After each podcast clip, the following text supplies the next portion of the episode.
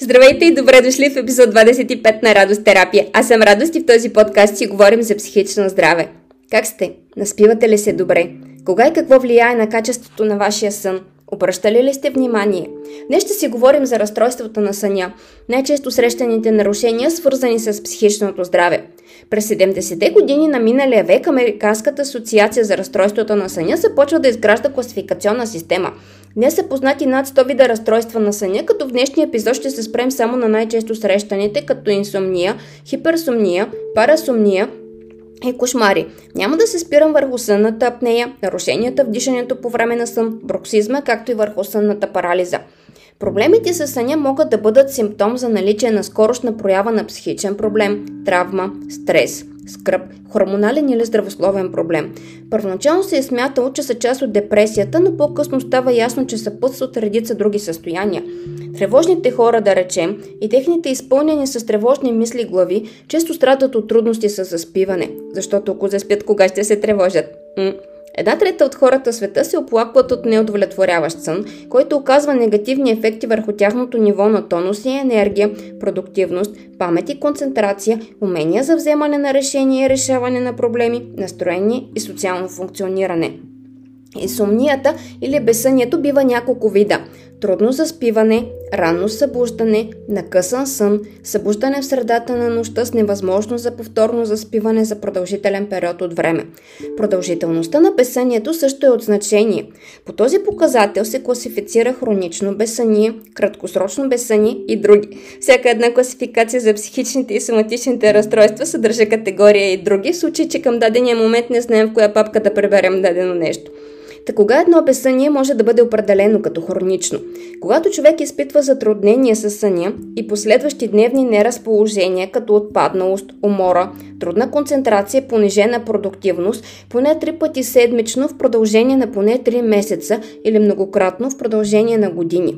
Важно е да се подчертае, че инсомнията се характеризира не само с влушено качество на съня, но и с влушено функциониране в будно състояние и може да повлияе негативно на различни сфери от живота на човек човек.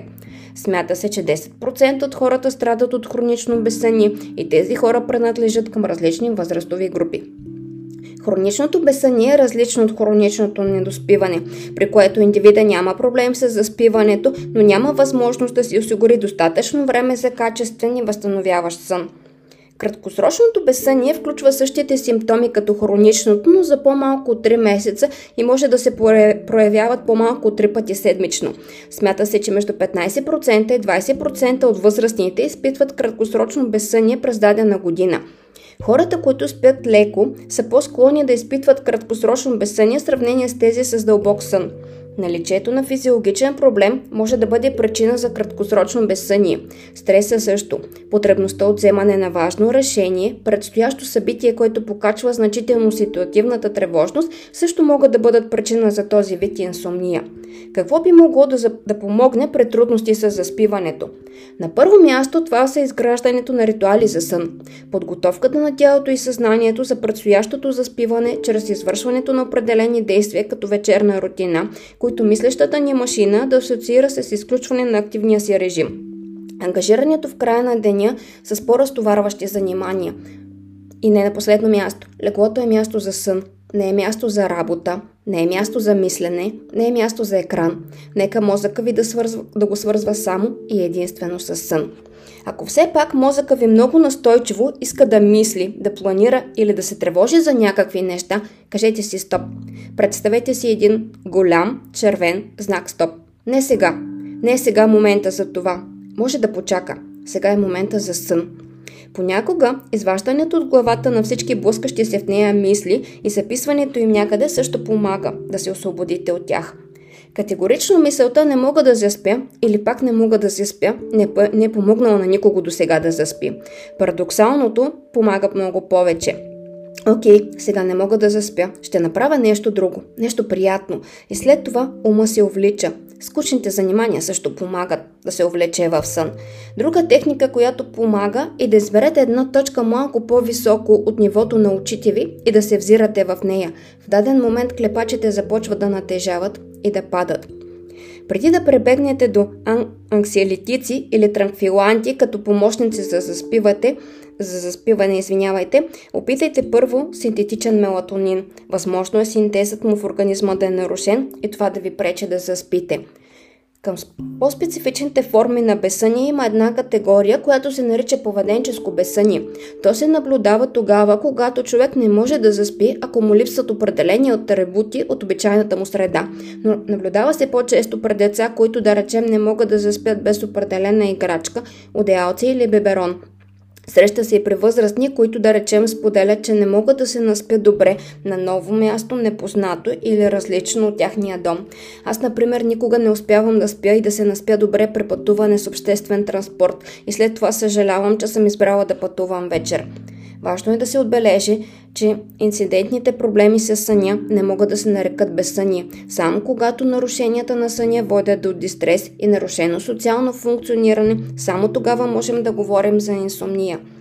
Хиперсомнията или прекомерната сънливост – често срещано проявление при хора с хронично недоспиване, прекалено много сън или с нарушен ритъм на съня, както е да речем при хората, които работят на смени.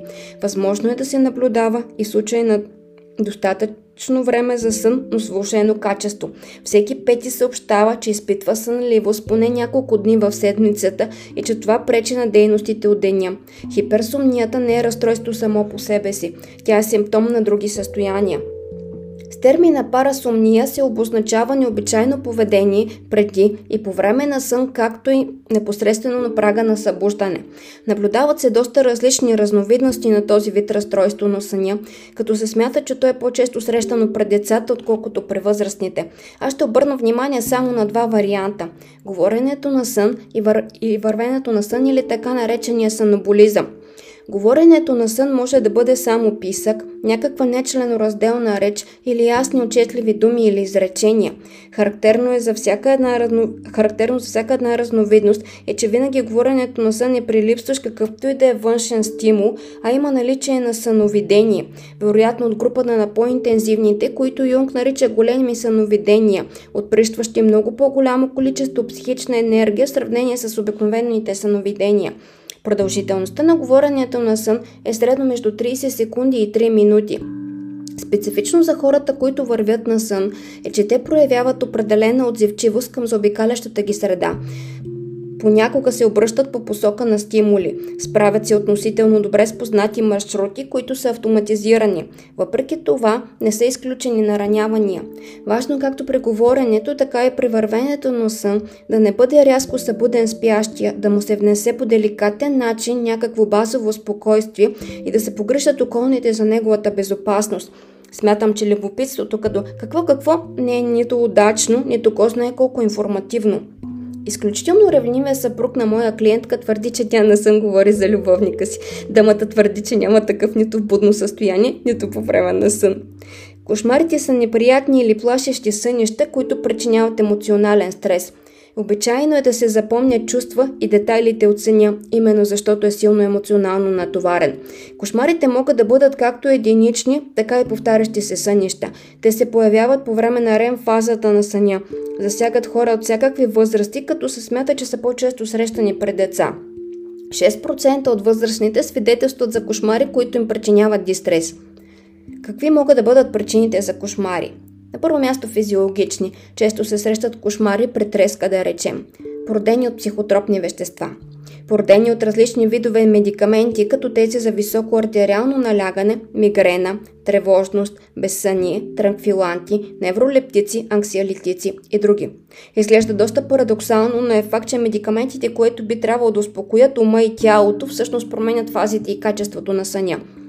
В моменти на значим дистресни натиск, в моменти на остра стресова реакция, когато човек относително скоро е преживял шокиращо или неприятно събитие.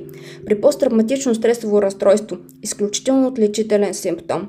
При хора с специфични фобии, понякога именно кошмарите отключват определени специфични фобии. При някои видове кошмари ефективно работи терапията с излагане. Да се срещне човек лице в лице с заплашителната ситуация, която му подава кошмара и да провери реално колко тя е заплашителна за него. Разбира се, това се прави чрез специално подготвен от терапевт поведенчески експеримент, чрез постепенно излагане на стимул на стимула, контролируемо наблюдение и подкрепа. Друга техника, която помага е когнитивното реструктуриране на образи. Когато се променя значението, което се, продава, което се придава на дадения образ и емоция, с която се асоциира, като се заменя с по-малко заплашителна версия. Добрия стар дневник на сънищата също оказва ползотворно въздействие.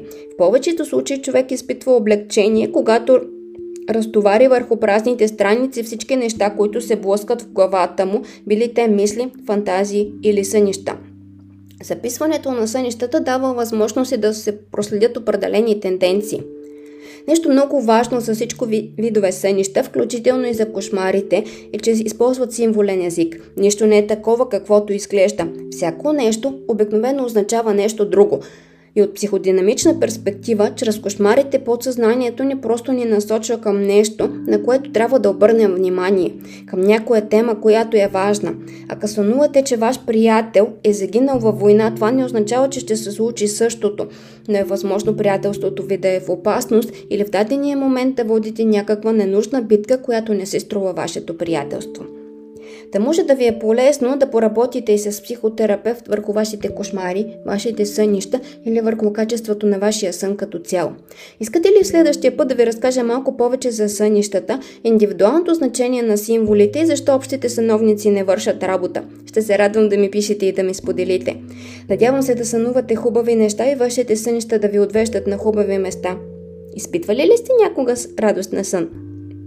Чао и до следващия понеделник!